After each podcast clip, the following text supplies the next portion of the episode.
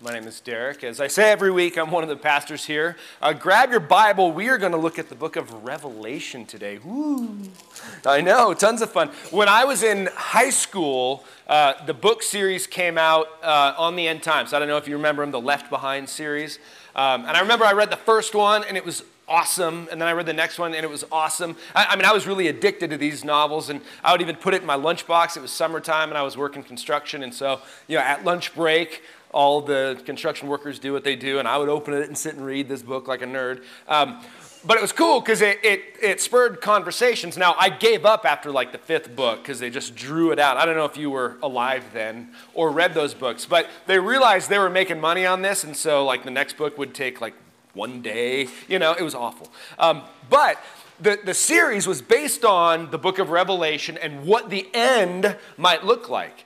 And it was, you know, exciting and fun, and it took a very literal view of the book of Revelation as it looked at it. Like, these are the things that we can expect to happen, which mirrors a real theological perspective on the book of Revelation. And it was, a, it was great, uh, you know, for many reasons. But for me, it spurred conversations with those that I was working with, right? So I'd be reading the book, oh, what's that about? And I got to talk about what it's about and about the book of Revelation, which was really cool. Uh, there's other people in our family, extended family, that were reading it and then saying, Is this how it's going to happen? And it really spurred some great conversations. But in this series, right, we are in the Say What series. Is that really in the Bible? And so I'm going to read just a little piece, Revelation 13, starting there, and then we're going to jump back to the beginning. But Revelation 13, 11 through 18. And here's what this says. I hear pages, so I'll wait. Revelation 13. Revelation is the last book in the Bible, just so you know, if you're looking for it. It says, Then I saw another beast rising out of the earth. It had two horns like a lamb, and it spoke like a dragon. It exercises all the authority of the first beast in its presence and makes the earth and its inhabitants worship the first beast whose mortal wound was healed. It performs great signs, even making fire come down from heaven to earth in front of, the, of people.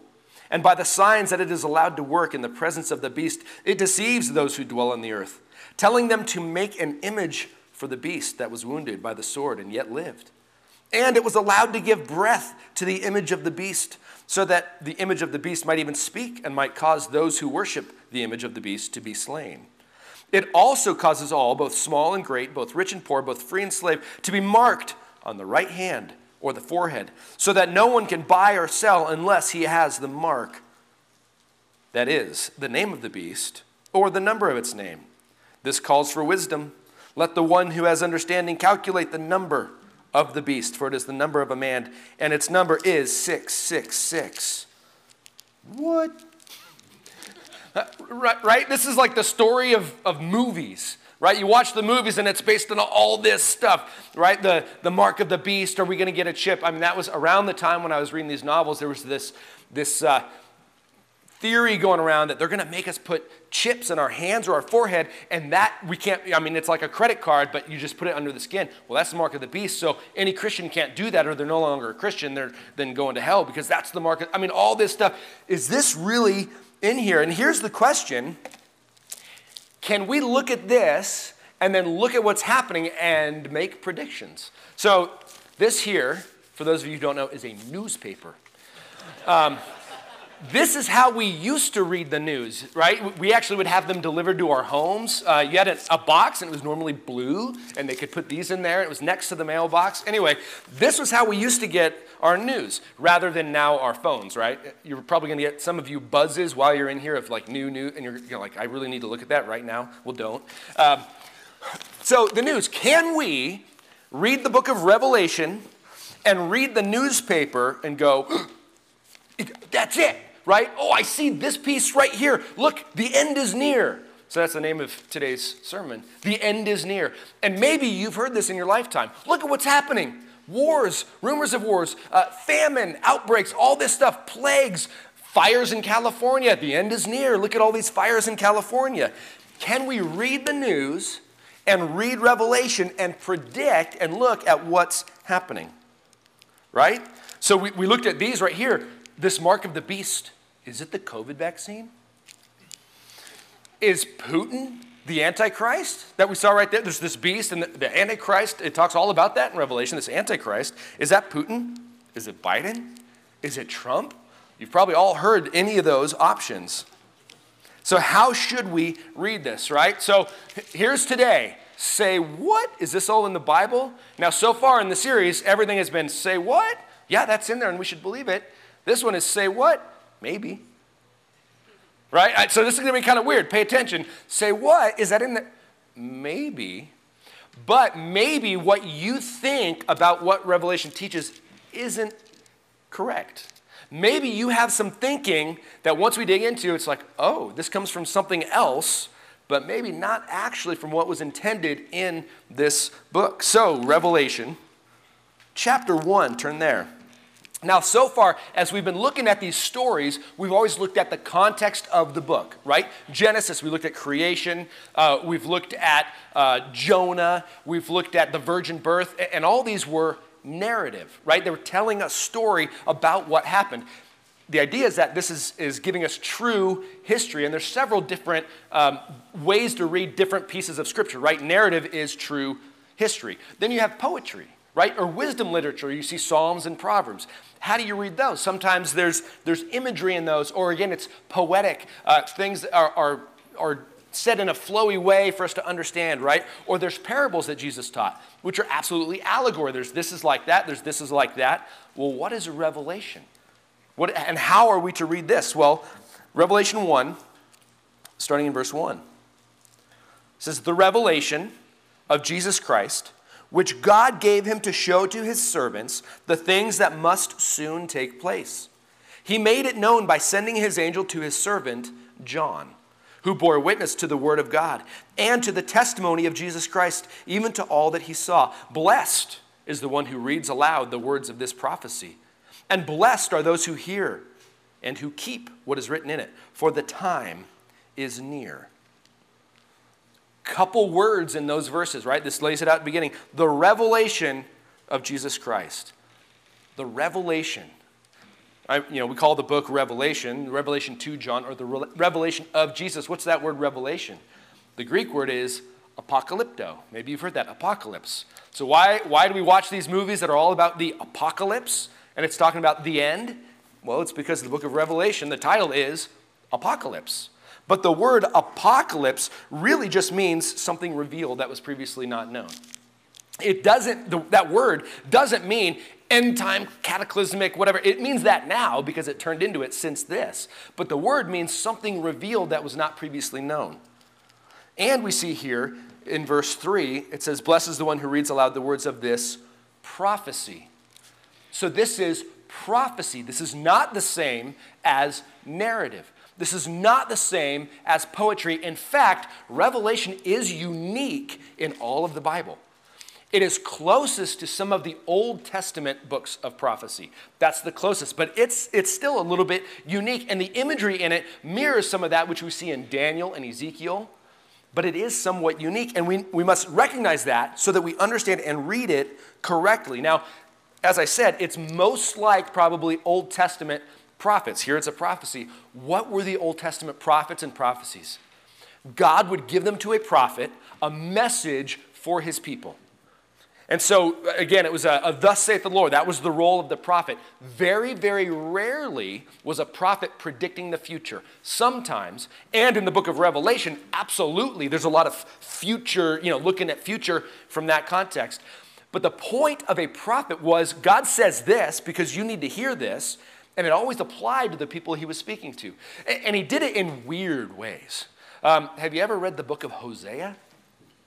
Hosea was a prophet who God said, I want you to go marry a prostitute. Right, right? What? Yeah, I want you to marry a prostitute. And by the way, she's not going to quit her whoring around. That, that's what it says in the book, right? And the message to God's people was your idolatry is like you committing adultery on me. I'm the one and only God. And to, to tell that message, to give that message, he did it through the life of Hosea, who married a prostitute who kept having kids, right? And then she would go back and leave, and he'd go purchase her back. And so it was this message of redemption and of, of you know, follow me, me alone, be me, with me alone. Or then you have Ezekiel. Ezekiel was a prophet who, for uh, over a year, laid in his front yard. So, like, people would walk by, and here he is laying there, right? And then he's laying on the other side, and then he's cooking his breakfast over poo, right? Um, and th- so you're watching this guy, and then one day you walk by, and he's digging a hole. In he had a wood fence around his yard, and he's digging a hole and crawling through it, and then crawl, right? This is how God gave messages often through his prophets in elaborate, in, in interesting ways that made people look and go, what does this im- imagery mean? This is similar. So here's my point with that though. The message of a prophecy always initially applied to the original audience using imagery they would understand. This is huge because, at least in my lifetime, many read the book of Revelation through American eyes right? In the year 2022 now, they read it through American eyes and go, oh, this is what it means. This was not written to us, it's written for us, it applies, but it wasn't written to us. So, one of these things, uh, you see one of the plagues of locusts, right? That's going to come out in the book of Revelation. There's this plague of locusts. Well, again, when I was in high school, there was a, uh, well, that's probably Apache helicopters. Because Apache, they make a sound and they go and they look like locusts. Nope. a first century anybody had no idea what a helicopter so so no proper hermeneutics meaning how we study the bible means that cannot be an apache helicopter right? So that helps us as we read to go what was intended by the writer? What did god intend the writer to say and for us or the original audience to understand and then for us to apply it? So we have to understand the imagery which the first century Greek person should be able to understand. So look at verse 4, because now we're looking at the audience. For Revelation 1 4. John, to the seven churches that are in Asia. Grace to you and peace from him who is, who was, and who is to come, and from the seven spirits who are before his throne, and from Jesus Christ, the faithful witness, the firstborn of the dead, and the ruler of kings on earth to him who loves us and has freed us from our sins by his blood. So, who is writing this? John, but who's it from? It's from God. So, you see the Father, I mean, that's the beginning God the Father, the one who, who was, who is, who is to come. That's God the Father. He refers to Jesus, and then he refers to the seven spirits of God. That's confusing. How many spirits does God have? right? Well, I'll tell you, this is one of those imageries we can understand. The number seven, if you read Revelation, seven is repeated over and over and over and over, right? There's the number of the beast, 666. Ooh, but God's number, 777, right? What's, what's the number seven? It is the number of completeness or perfection. And so that was a well known understanding for them at that time. Seven means complete. Why? Well, the first is God created the earth in seven days right? He created in six days. The seventh day he rested, seventh complete, done. And so that number can be literal, but it sometimes maybe, right? But it is absolutely figurative image, meaning what are the seven spirits of God? It means all of him. So it's the Holy Spirit completely, fully, right? Not that there's, God doesn't have seven different spirits, right? But this is speaking of completeness. completeness. So this message is from the whole Godhead, right? Father, Son, Holy Spirit, the Trinity, going to who? The seven churches, right? These seven churches in Asia Minor. And there's, there's going to be a letter to each of those seven churches. Why seven? Right? Why didn't he write to three churches? Right? Why didn't he write to all of them? Why seven? Again, completeness. So the purpose of this was it was to send to those seven churches. And there are specific messages to those seven churches in the first century but they also apply to the other churches. So this was intended to go and be passed around. So again, seven, because it should go to all the churches, right? And the things you see in these specific churches really apply in many churches even today. So again, the audience is Greek Christians in the first century, not Americans in 2022. Is it for us? Absolutely. But that should help us understand how to read it. So again, it applies to us, but not written to us. Now, look at the first image, because here's the question, all right? The, the book of Revelation is most often used in this like apocalypse. Again, read the newspaper and look what's happening. And is that the mark of the beast? And is that, you know, uh, the Antichrist? All these things. Is that the main point of this book? Let's look at the first vision. Revelation 1 12 to 16, this first image. John writes, Then I turned to see the voice that was speaking to me. And on turning, I saw seven golden lampstands. And in the midst of the lampstands, one like a son of man, clothed with a long robe and with a golden sash around his chest. The hairs of his head were white like white wool, like snow. His eyes were like a flame of fire. His feet were like burnished bronze, refined in a furnace. And his voice was like the roar of many waters. In his right hand he held seven stars. From his mouth came a sharp two edged sword, and his face was like the sun shining in full strength. What's this first image? This is Jesus Christ. And it is imagery. Is that what John saw? Quite possibly, but why did God show him that? To say some things, right? When we get to heaven, is Jesus going to be walking around with a sword out of his mouth? No, right? It's an image, and it, it's pointing to the image. Elsewhere in Scripture, you see that the Word of God is as sharp as a two edged sword, right? Speaking about what God speaks. So that's what this, that little piece of the imagery means. But who's the focus? Jesus. This prophecy was given to reveal things we need to know about the person and work of Jesus. That's really important. It's not given primarily to look at the end and, count and go, ooh, Jesus come back this day, right? Ooh, that's this, that's this.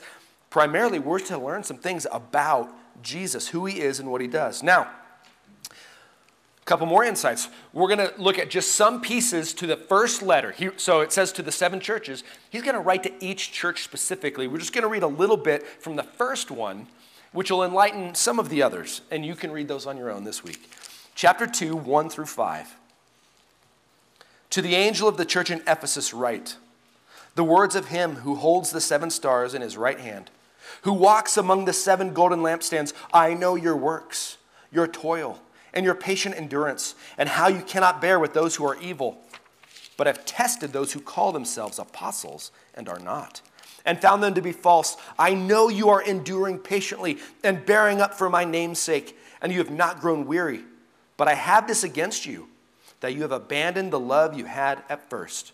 Remember, therefore, from where you have fallen, repent and do the works you did at first. If not, I will come to you and remove your lampstand from its place unless you repent. So here's this first message, which really kind of is a precursor to the rest, right? Do you remember when you first came to know the Lord? Maybe for you it was like a week ago, maybe it was 30 years ago, but do you remember recognizing sin, right? Looking in the mirror, realizing you're a sinner, realizing that you deserve eternal death and hell, you deserve punishment. But then coming to that knowledge that, wow, God loved us so much, He took on flesh.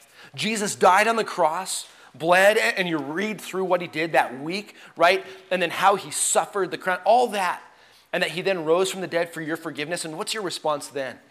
Some fear, uh, right? Some humility, love for God, right? It, it puts you on your knees. A, really a childlike, I need you, God, thank you. But then we have this tendency as, as time goes on to move past that, right? God's grace becomes maybe less potent to us. His mercy maybe less significant, right? That love relationship moves and we get distracted. We get distracted by religion, unfortunately. We get distracted by the world, right? Moving on, oh, we have all these cares. We have kids now and all the, and we come distracted. And that's what he's telling them. He says, you're doing okay, but but you've left your first love. You might even be doing all these good religious things, but do you love me? Like, put all that aside. It's, it's me and you. I died for you. I love you. I want you to follow me. Let, let's just start with that, right? And so we get distracted. This applies to us big time.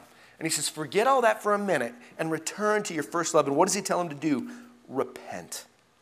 Repent and return to your first love. That is a great message in this book repent and come back to me. Repent and come back to me. Why? Because the end is near. That's how it began at the very beginning, right? The end is near. The end is near. So repent. Don't be distracted. The main point, right? So we look at the newspaper, again, you know, and we read, uh, you know, abort right on the front page, uh, stuff about abortion and the great evils that we have in society, you know, and then here's Putin again. So, I mean, we can really read this and go, oh my goodness, there's all these signs. Is that what it means? Well, here's where the beginning of this say, what? Is that really in the Bible? Maybe, but that's not the main point of Revelation. Yet that's the main way it's used today. This is a great quote. The major thrust of Revelation is not sociopolitical, but theological. John is more concerned with countering the heresy that was creeping into the churches toward the close of the first century than in addressing the political situation. So, if we mainly read Revelation with eyes of, of sociopolitics, right? Politics and what's happening in the world, we're doing it incorrectly. That's not why it was written. That's not the way God wanted it to be used. Uh, you ever have a pool noodle? You know, we have one of those above ground pools and, and, and those, you know, cool pool noodles. What are those for? Right, we get a pool noodle, it's to float on, right? You can sit on it, or somebody like me, three of them, you know, to sit and keep you afloat. But how do you always end up using a pool noodle? You end up hitting somebody with it, right? Because you hold the thing and you're like, this is kind of like a soft sword, and whack, right? That's not the way it's intended to be used, but that's the way we keep using it. The book of Revelation is similar. How was it intended to be used? It's intended to be used for hope, for, for doctrine and theology, for encouragement in these end times. The, the end is near. We're in the end times. That's what it's used for. But yet, we keep using it to whack somebody, right? We keep using it to, to predict and look around and what's happening. And instead, we use it for fear and anger right? And us versus them stuff rather than what it's intended to. So, my goal today is that in the Bible, there's some things in here, but what, how does it affect us? That is not the way God wants it to affect us. What is the central event in the book of Revelation? Think about that for a minute, right? We think of apocalypse and all. What's the central event? Well, it's got to be the rapture of the church, right? Right? When, when everybody goes up, right before the seven year tribulation. No, it's got to be the Antichrist right? And when the Antichrist shows up and, and does something in the temple, uh, wait, uh, wh- what is it? Jesus' return. It's got to be Jesus' return. You know what the central event is in the book of Revelation? The central event in the book of Revelation is not future, it's past the death and resurrection of Jesus Christ. The central event in the book of Revelation is Jesus' death and resurrection. I'm going to read Revelation chapter 5 after these, the message to the seven churches, and before maybe some of this other imagery, chapter 5 comes along and is beautiful. Listen to this. It says, Then I saw in the right hand of him who was seated on the throne a scroll written within and on back, sealed with seven seals. And I saw a mighty angel proclaiming with a loud voice, Who is worthy to open the scroll and break its seals? And no one in heaven or on earth or under the earth was able to open the scroll or to look into it. And I began to weep loudly because no one was found worthy to open the scroll or look into it. And one of the elders said to me, Weep no more. Behold, the lion of the tribe of Judah, the root of David, has conquered, so that he can open the scroll and its seven seals. And between the throne and the four living creatures and among the elders, I saw the Lamb as though it had been slain with seven horns and with seven eyes, which are the seven spirits of God sent out into all the earth. And he went and he took the scroll from the right hand of him who was seated on the throne. And when he had taken the scroll, the four living creatures and the 24 elders fell down before the Lamb, each holding a harp and golden bowls of incense, which were the prayers of the saints. And they sang a new song, saying, Worthy are you to take the scroll and to open its seals, for you were slain and by your blood, you ransom people for God from every tribe and language and people and nation. And you have made them a kingdom and priests to our God, and they shall reign on the earth.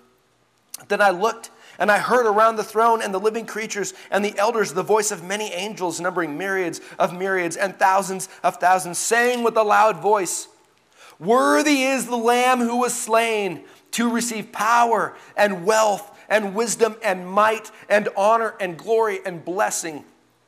And I heard every creature in heaven and on earth and under the earth, in the sea, and all that is in them saying, To him who sits on the throne and to the Lamb be blessing and honor and glory and might forever and ever. And the four living creatures said, Amen. And the elders fell down and worshiped.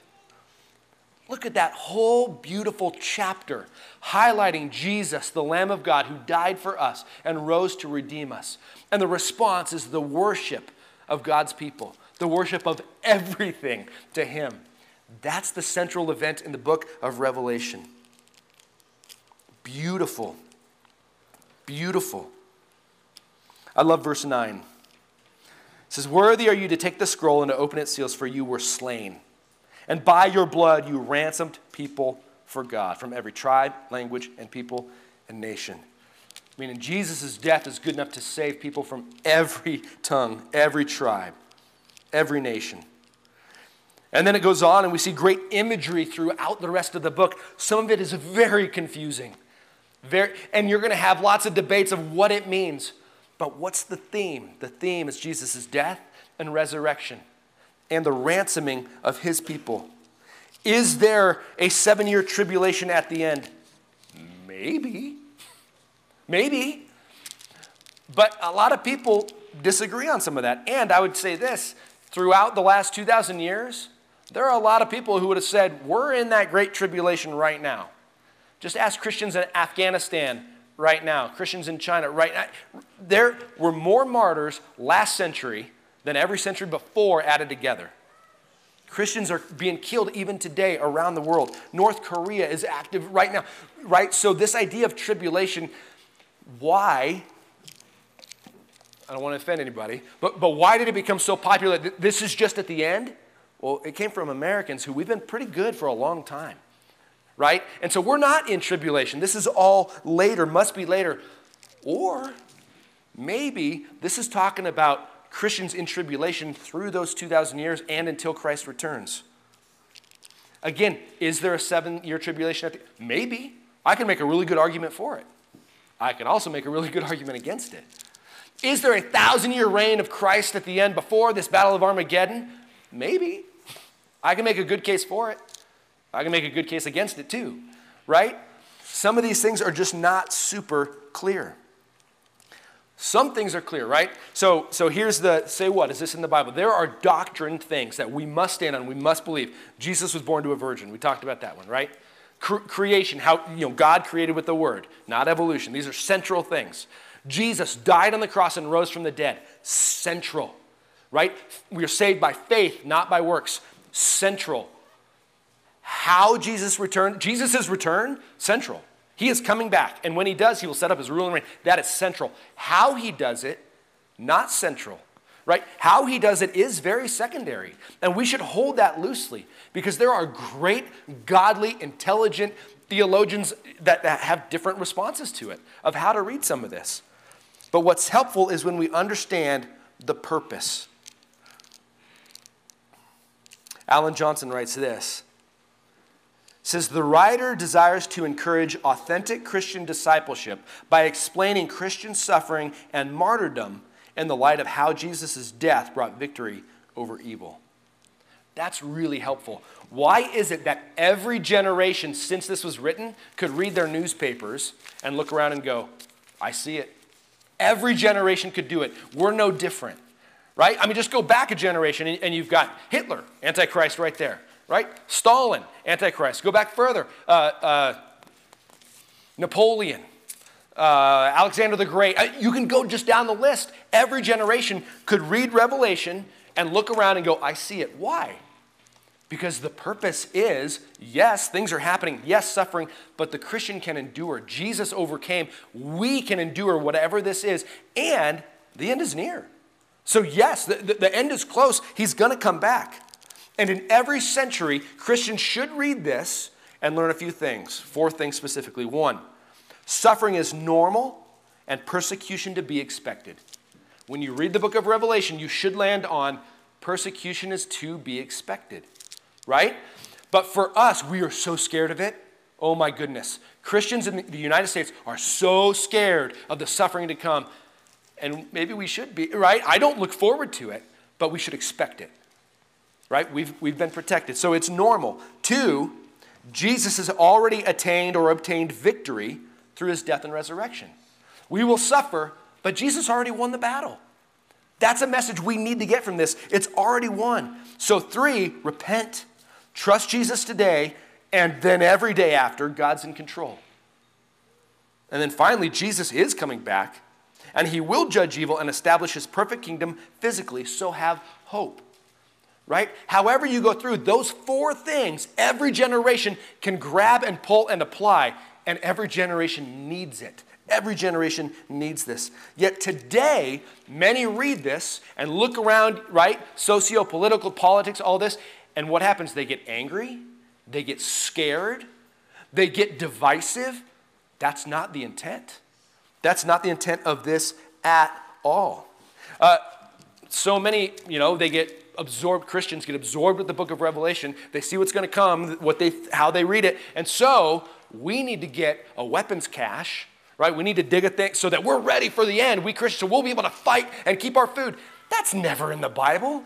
A Christian's response is never to set up your weapons cache so you can fight the other side. No. What was the song we were just singing two songs ago? Right? The battle belongs to the, the Lord. I fight on my knees. Right? So, so does that mean we're pacifists? Absolutely not. Right? We should, we should vote. We should be active uh, in, in ways that cause society to, to flourish, right? Uh, we should do those things.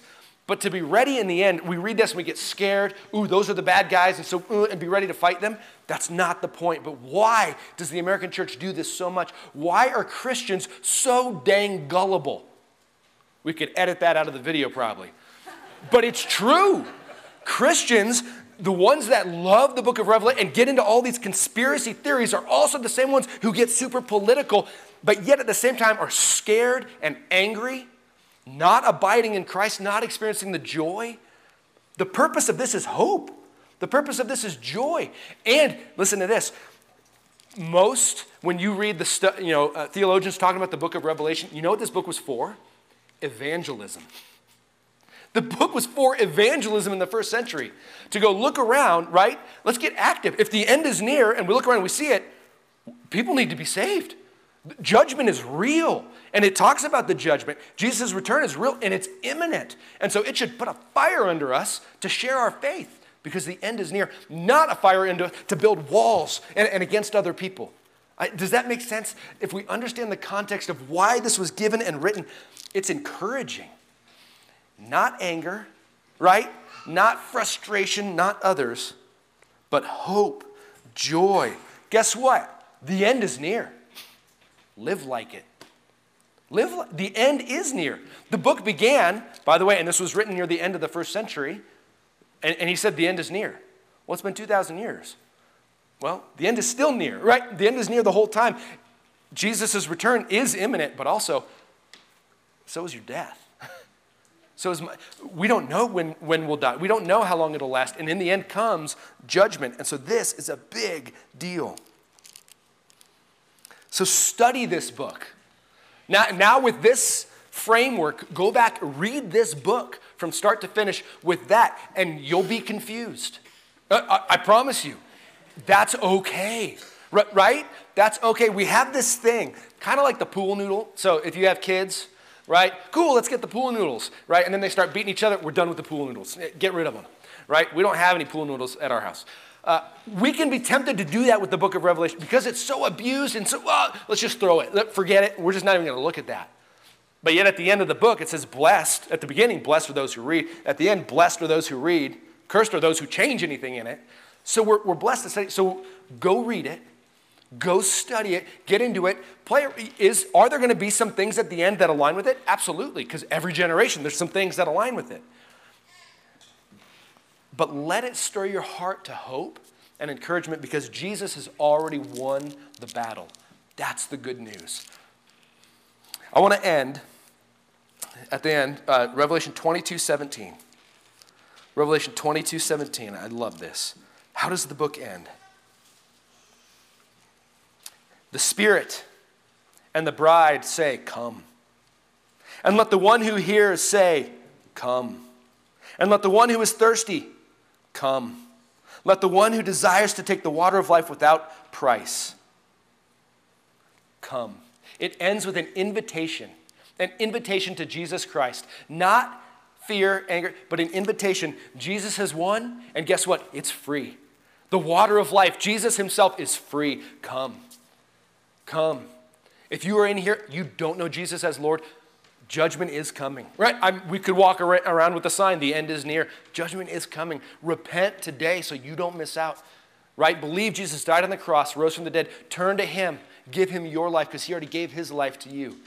And then for the rest of us, for believers, hope, joy, right? right? This is really good news.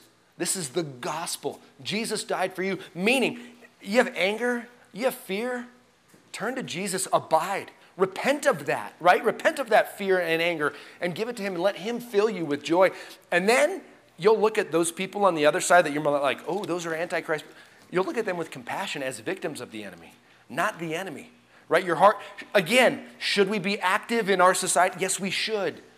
But then we look at the other side with compassion and love because they need Jesus Christ. I'm going to be in the back. Uh, we're going to worship some more, but after I pray, if you have any questions or, or, or if, if you're here, you're like, okay, I, I get it. I need Jesus. Please come talk to me. Come pray with me. Lord Jesus Christ, I thank you so much that your word is so consistent to give us hope, to give us joy. God, there